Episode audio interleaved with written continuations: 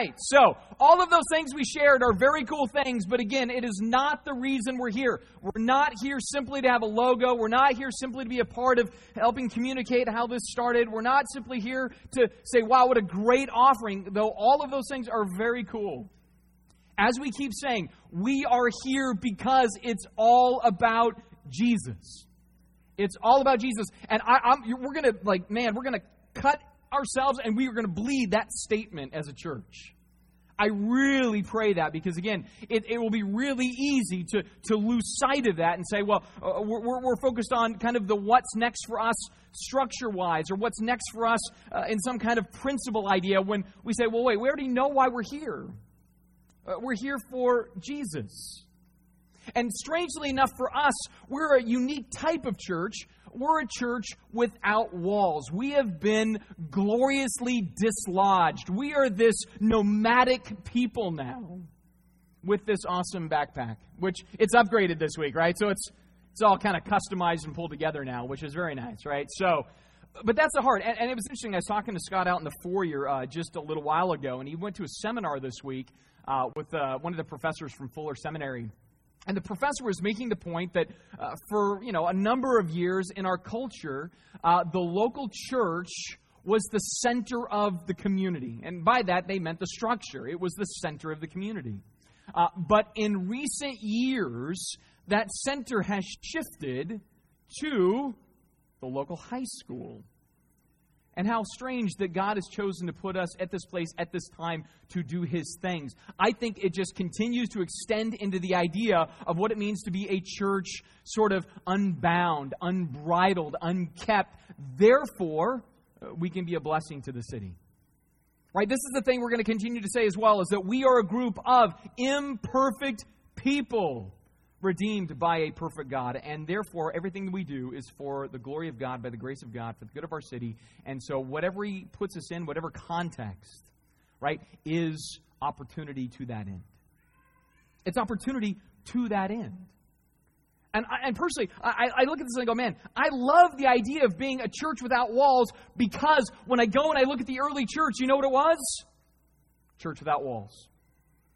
Church without walls. It was completely unshackled from that idea. And they were left to be with the people in the culture, making investment, rubbing shoulders, caring about, investing into, that kind of thing. That is so much what the essence and spirit of this is all about. And you think how it began. I mean, when the church kicked off, you think about the collection of people. Go back to the story. Jesus comes. He lives. He teaches. He heals. He cares. He confronts. He does all those things. Right? He just works into everybody what He's doing, and then He's slaughtered. And then He raises from the dead. And for the next 40 days, He begins to invest into this group of people that, frankly, were fruits, flakes, and nuts. Really, the apostles, man, they were untrained at times and impetuous and cowardly and all these things. In other words, they were imperfect. Imperfect, but Jesus was perfect. Jesus still is perfect. And in His perfection, He was working and developing and training and unleashing them. And then you get to this season in the book of Acts where then Jesus comes to the apostles in His resurrected form, and He says, here's the deal that you need to know about being the church. And this is what He says in Acts 1:8. He says, but you will receive power when the Holy Spirit has come upon you, and you will be my witnesses in Jerusalem, in Judea, in Samaria, and to the ends of the earth. Now, if we break this down just rapidly, look at what it says. The first thing, you will receive power. You'll receive power. It doesn't say, we have to muster ourselves, and we've got to dig deep and find power within ourselves. That's cheeseball, bad, wrong, and will not help. What it says is, we've received power. We've received this gift that God has given, which Jesus goes on to say, you will receive power when the Holy Spirit comes upon you. Do you realize that if you are God's people and you are God's church, God lives in us? He lives in us. He comes to reside in you. That whole temple gig, he says, yeah, that was sweet, gold-covered, plated thing with marble and all, but I would rather live in my people than live in a structure. See, that's why we always say we are the church, and more than that, we are the residents of God. And so Jesus is telling them, man, you don't have to dig deep. He's going to give you the power. You don't have to do it on your own. The Holy Spirit will come upon you. And then from that, you will be my witnesses to your city, Jerusalem, to your area, Judea, to the overarching region, Samaria, and to the ends of the earth. See, every one of us, that becomes, in a lot of ways, our purpose statement as individuals, right? We want to be for the city. We want to be for the area. We want to be for the region. We want to be for the world. Why? Because God's power has come upon us. His Spirit lives in us to do those things. In fact, it says to be His witness. His witness. Not just a witness of good morals and good ethics and proper citizenry and those kinds of things, but a witness to Jesus. It's all about Jesus, right? We're a witness to Redemption Church? No. We're a witness to Jesus. See, that's the code, that's the calling, that's the creed of the whole thing. And so, again, Jesus tells the church, this is what it's going to be. And I'm sure as he tells them this and he gives them this promise after 40 days of teaching them that there's this electricity in the air. You know it's charged. It just needs a spark to ignite it. And you get to Acts 2. And in Acts chapter 2, the Holy Spirit just kicks in the door, busts open a chunk of heaven, and it is on at that point.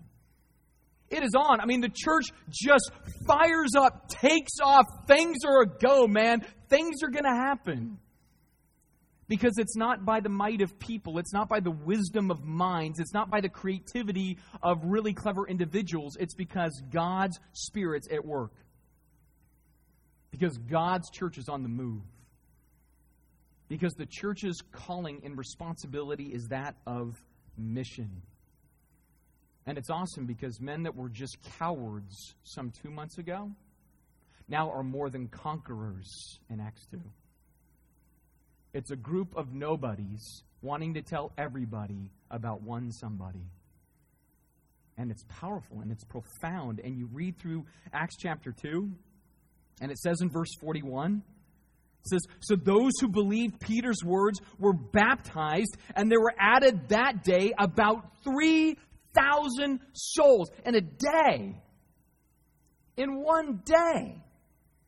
And it didn't stop there. Verse 47, it says, and then the Lord added to their number day by day those who were being saved. Now again, look at the context, right? These guys are all ducking and hiding. Jesus builds them up, says, I'm going to give you power. They're hanging out in a room. The Holy Spirit comes, kicks open the door, empowers them. They go, and the church erupts. Now, at this point, as the church erupts, and now it's 3,000 plus and daily being added to, here's what the church did not have at that point. You ready? It didn't have a budget. It didn't have a building. It didn't have bylaws. It did not have those things. You know what it had? It had passion. The church had Jesus. The church had focus. The church had hunger. In fact, the church, if anything, had this undefinable but undeniable reality where people looked and says, I don't know what it is, but it's it. That's what it has. It's got it. Right? People weren't even sure what to make of the church, but boy, it was doing something. And they were rushing into that because God was on the move. The Spirit was igniting their passions. The mission was an impulse that was driving them. The frontier of opportunity was before them, and it was all about Jesus. It was all about Jesus. Now, in time, the church develops and grows and matures and starts to get under itself, these different little things, but it never loses sight of the big idea. And the big idea really is that the church had nothing to hold it down. So basically from that, there was nothing holding them back. That's a blessing. That's a blessing. That is the essence of what it means to be a missional type church. In fact, the way I would say it is that in a lot of ways, what they did, what they exhibited, is the heritage of the dislodged church. Right? It's going to be about people, and it's going to be about Jesus, and pretty much that's the scope. That's the scope. Didn't have borders or edges or bulkheads to isolate them or to secure them or to comfort them or to identify them. Just Jesus and them connected to Him as a community of faith. Right? That's the heart of the church. That's the essence of the church. That was their identity. And in this identity, then, they had certain tools. The tools are what we've articulated in our backpack here, right? They had doctrine. The apostles' doctrine, it says. We have the Bible. And they also had things like the gospel, which is our squirt gun, the coolest thing ever, which is storming hell with the good news of Jesus. And they had fellowship, which is the rope that ties us together. And then they had a backpack, which is they had mission. They just knew that whatever it was, they were to go. First to their city, then to the area, the region at large, then the world. Go, go, go, go. With the Bible, with fellowship, with the gospel. See, this is where Redemption Church is in that sense, no different than the first century church. We're the same thing. In fact, when you look at the first century church and you plug it into the 21st century that we all live in now, what we're really talking about is that every single one of us is just like what they were in their day. Every one of them, and therefore every one of us, is by design a missional theologian. A missional theologian. I want you to plug that in. We're going to use this term every once in a while. You're going to be like, oh man, it's a big term. Why do I have to memorize that? We're smart people. We're missional theologians. And over the next 2 weeks, we're going to break that down. And I don't want you to get too lost in it, because here's what it means. We're God-centered, God-glorifiers. Right? That's it. We're God-centered, God-glorifiers. That's a missional theologian. And so this week, I want to look at what it means to be missional. Next week, I want to look at what it means to be a theologian. And as soon as you start thinking theologian and you go, oh, so this is academic. No, theologians, if they really do things the way they're supposed to, are worshipers. They're worshipers. They're not so much scholars. They're worshipers. So, missional theologians is those on mission as worshipers. But today is mission, right? What does it mean for us to be missional? And I'm putting this on the back of every one of us. Every one of us is a missionary if we believe in Jesus. He didn't say, hey, come and follow me and keep it to yourself. I mean, not even remotely close. He says, if you want to follow me, be certain that you do, because it means sharing, which means some people will dig you, some people won't, right? That's what he says. So if we're his, man, we're ambassadors instantaneously. We're missional. So what does missional mean? Well, first of all, missional means that we are out and about. We are out and about. That's how it works. In fact, a great thing out of Mark chapter 6, something about Jesus that I love that just kind of sticks out to me. In Mark chapter 6, it says, and whenever Jesus came, in villages, cities, or countrysides, they laid the sick in the marketplace. No matter what city, what town, what countryside, what village, they laid the sick in the marketplace and implored him that he might touch them, even the fringe of his garment. They just wanted that. And it would go, yeah, that's right, he was a healer. But the thing that sticks out to me is how strange that they didn't take the sick and lay them at the synagogue. Kind of strange. I mean, I think that's something to take note of. That when Jesus would roll into town, everybody knew, go to the marketplace. It says something about where Jesus would hang out. See, Jesus developed the culture of the marketplace before everybody knew to bring everybody to the marketplace. Had Jesus just been hanging out at the synagogue all the time, they'd all go there. But he knew what he was doing. He wanted to be in and among the people because he was a missionary. Leaves the culture of heaven, comes to the culture of earth. Where is the most likely place that you're going to reach people? Marketplace.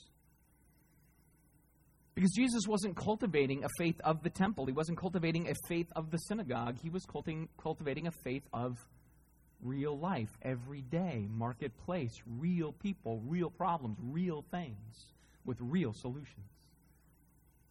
So he was out in it.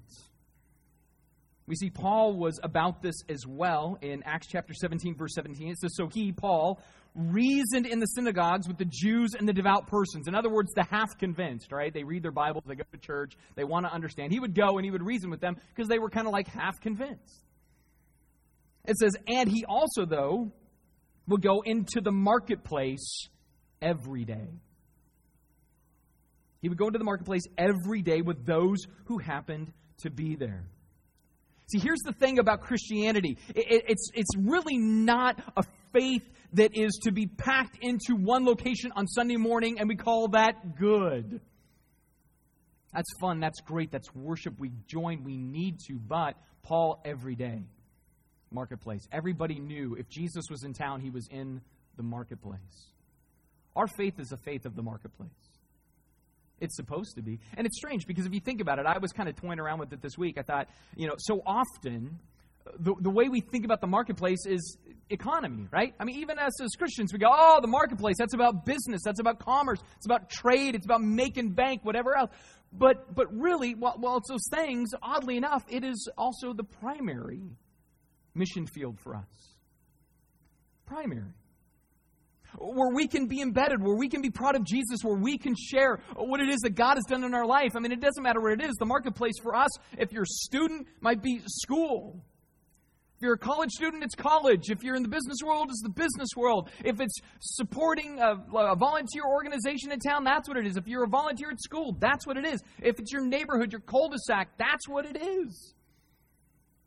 See, that's where our faith should be alive, because our heritage through Jesus, through Paul, is a faith of the marketplace, out and about. Because the marketplace is opportunity. It's this blank canvas that we are able to write on. And here's the thing. The more we stand out for Jesus, proud of Jesus, loving Jesus, not ashamed of Jesus, in our jobs, our school, our neighborhood, with our friends, whatever. The more we do that, and it's not like this weird thing, but we're just like, man, Jesus just means the world to me. That receives attention. It does. It receives attention. It's not like this thing where people go, oh, no, you're a freak. Some do, and that's okay. But a lot of people, they respect a genuineness of faith, especially when it's genuine. And so we learn from Jesus, we learn from Paul that missional is out and about, and we want to be out and about in the marketplace, proud of Jesus.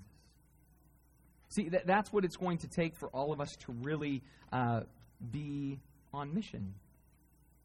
And we're going to do it at different levels in different ways, and you know what? We let God do His work in that. But that is the heart and fabric of Redemption Church. The second thing I see about missional is it has to do with outlook and action.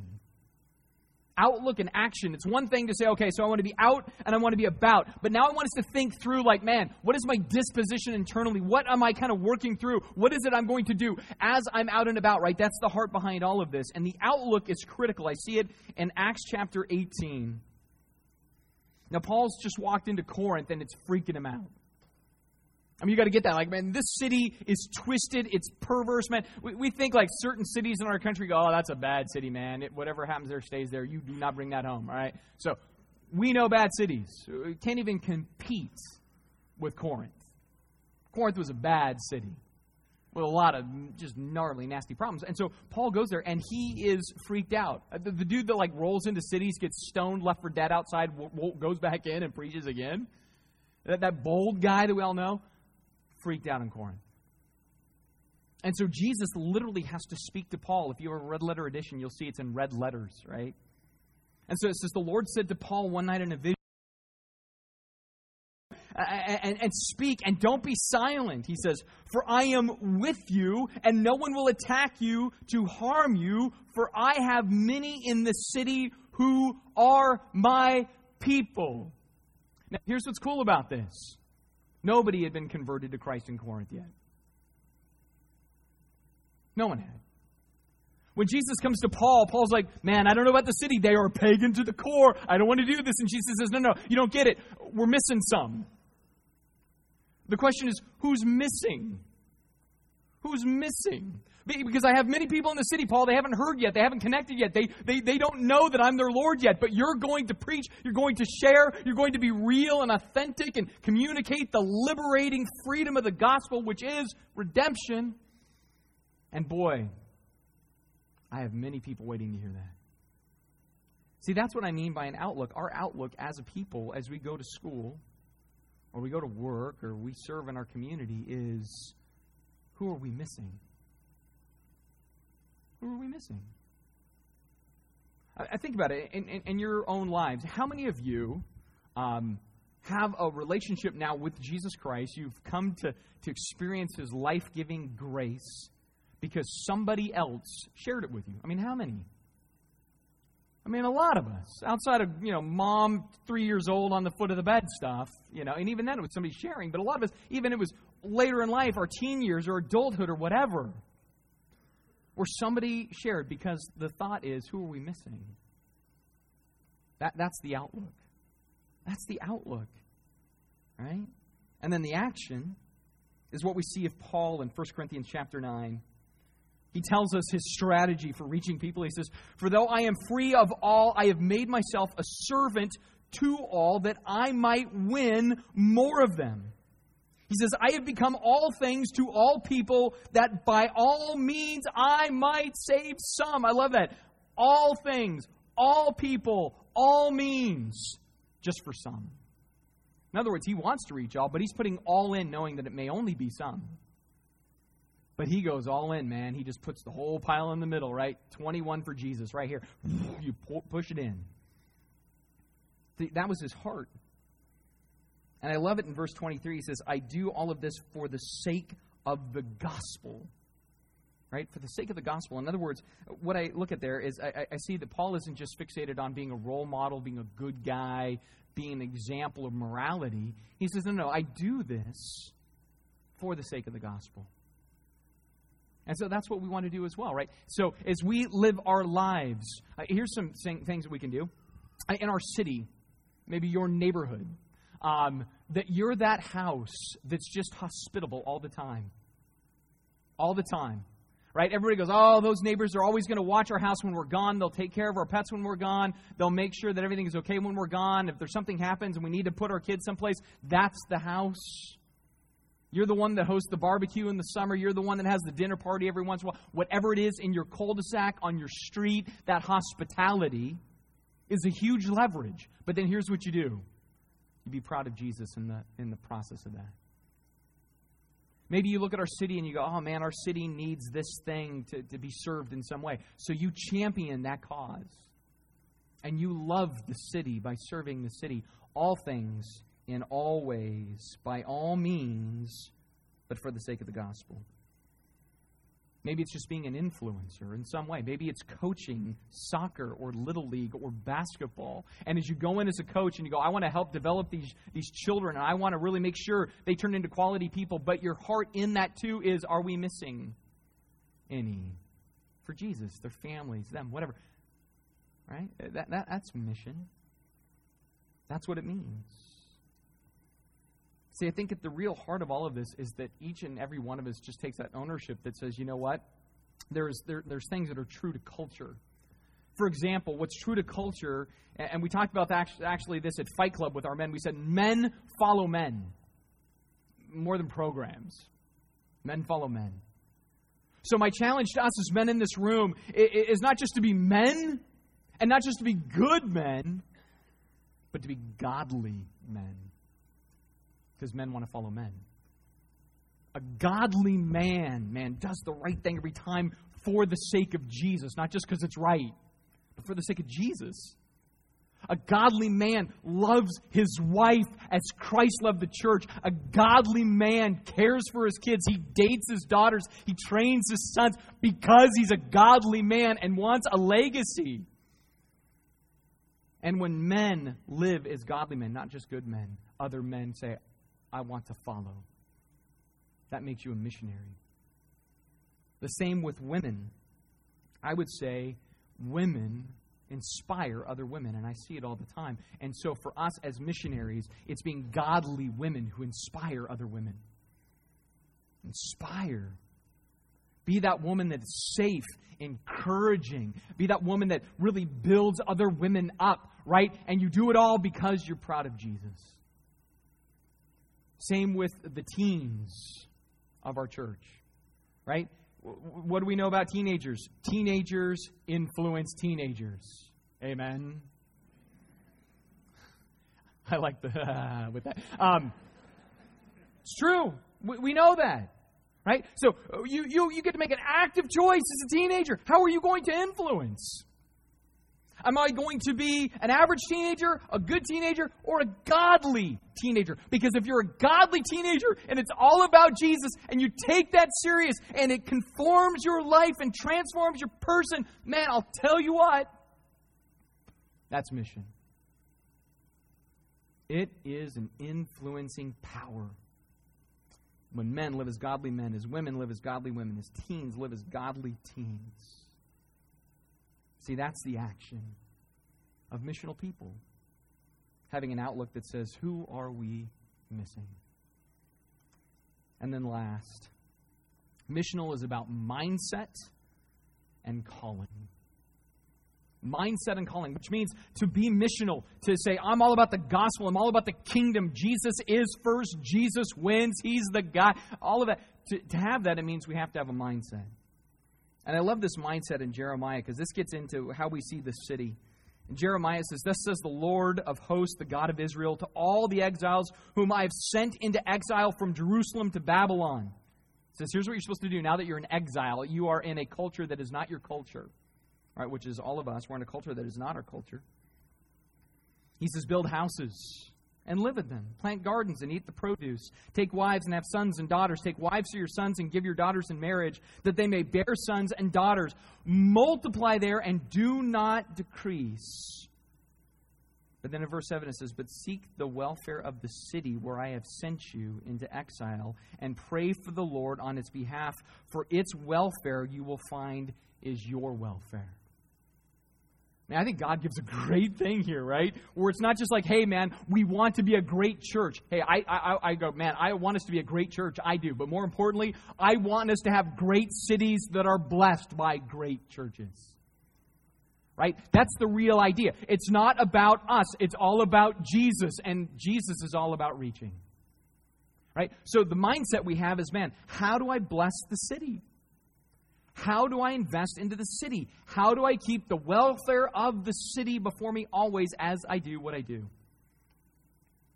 See, be that really great Christian on your street. Like I said, be that really great Christian that others have class with you with. Be that really great Christian in your office. Be that person that go, man, that Christian guy, that Christian gal, that Christian kid, they're awesome. They're awesome. Right? That's the heart of what we're talking about. It's being problem solvers more than problem pointers, you know. People need that. It's creating and developing God-glorifying endeavors. It's making sure that our faith isn't just personal and private, but it's public and blessing of the city. Right? That's the heart.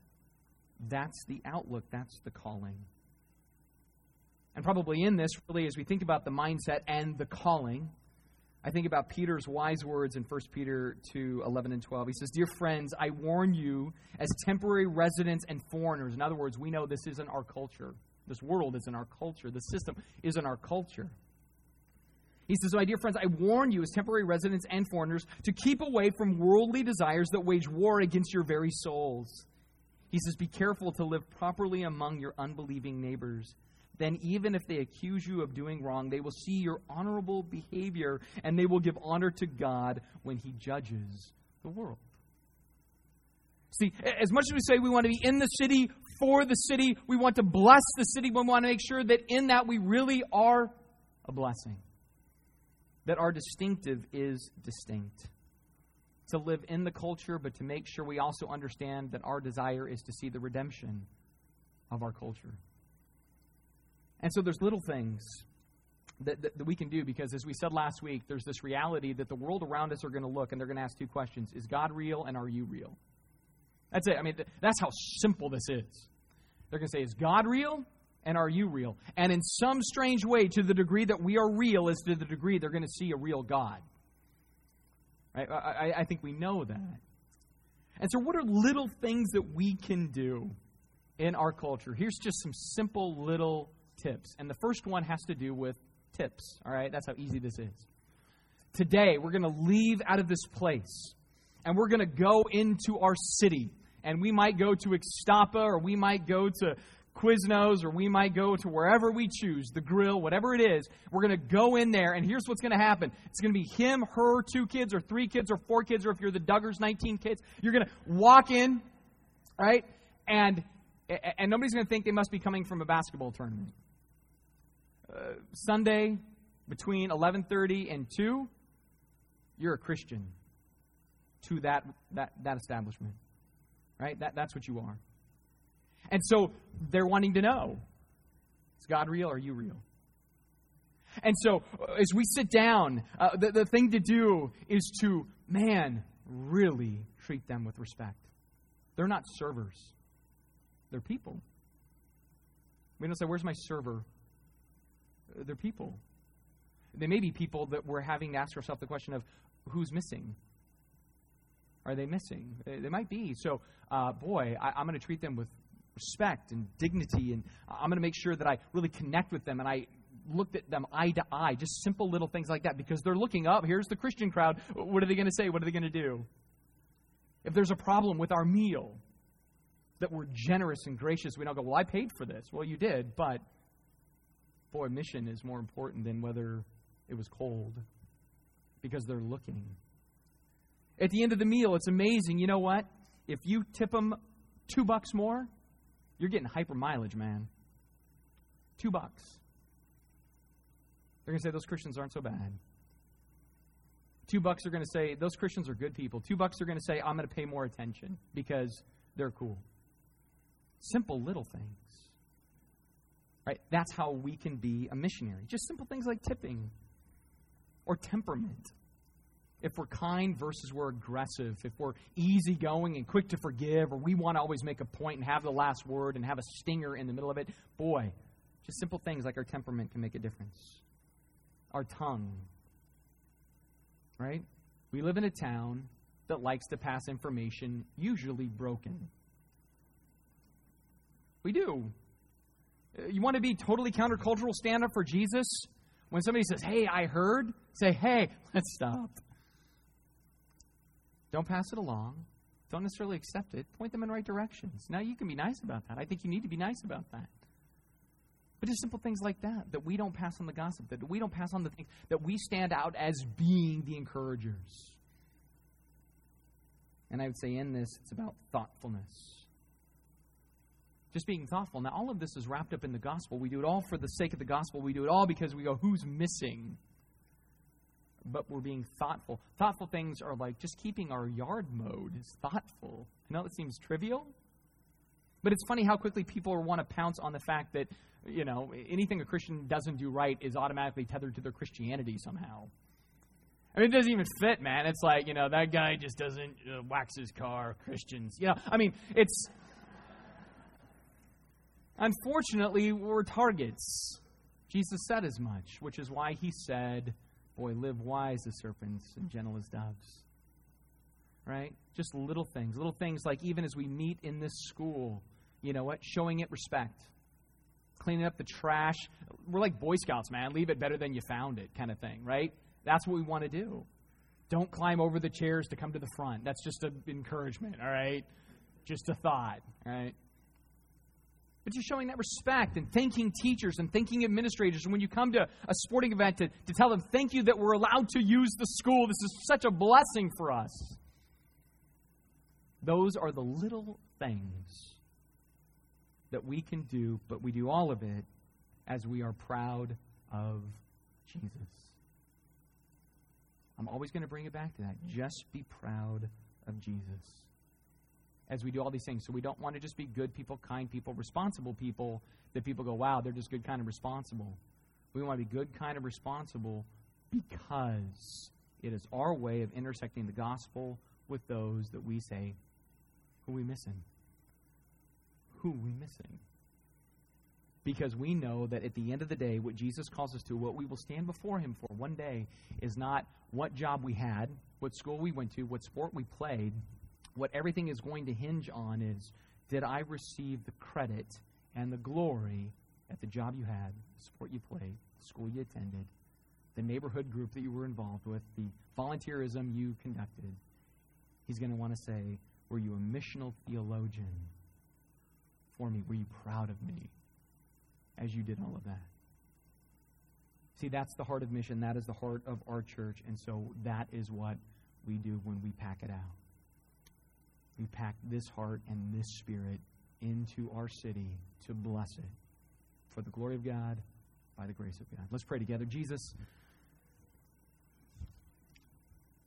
I thank you that you are setting up for us kind of the parameter and the focus of what we get to be about. And I pray that, boy, you know, even as I look out there this morning and I see, boy, this place is packed, I pray that it becomes more packed because you have many people in this city, because we are a presence that is proud of you, because we want to connect with people at all the different levels, right? Not just solely and exclusively by sharing the message of your good news, but then also by living out the fruit of that good news, by loving people and caring for their needs and serving them in all sorts of ways. I mean, that's what we desire. We want to be a place that truly blesses the environment, both our city, our region, our area, the world at large, as you send us in different ways. We want to keep focus on what you're about. So I pray that you would encourage us and stimulate us. And I pray even as we worship now that you would draw close to us and we sense your presence, which is a greater motivator to go and do what we do. That it really is for you, Jesus. We love you and we praise you and we thank you in your awesome name. Amen.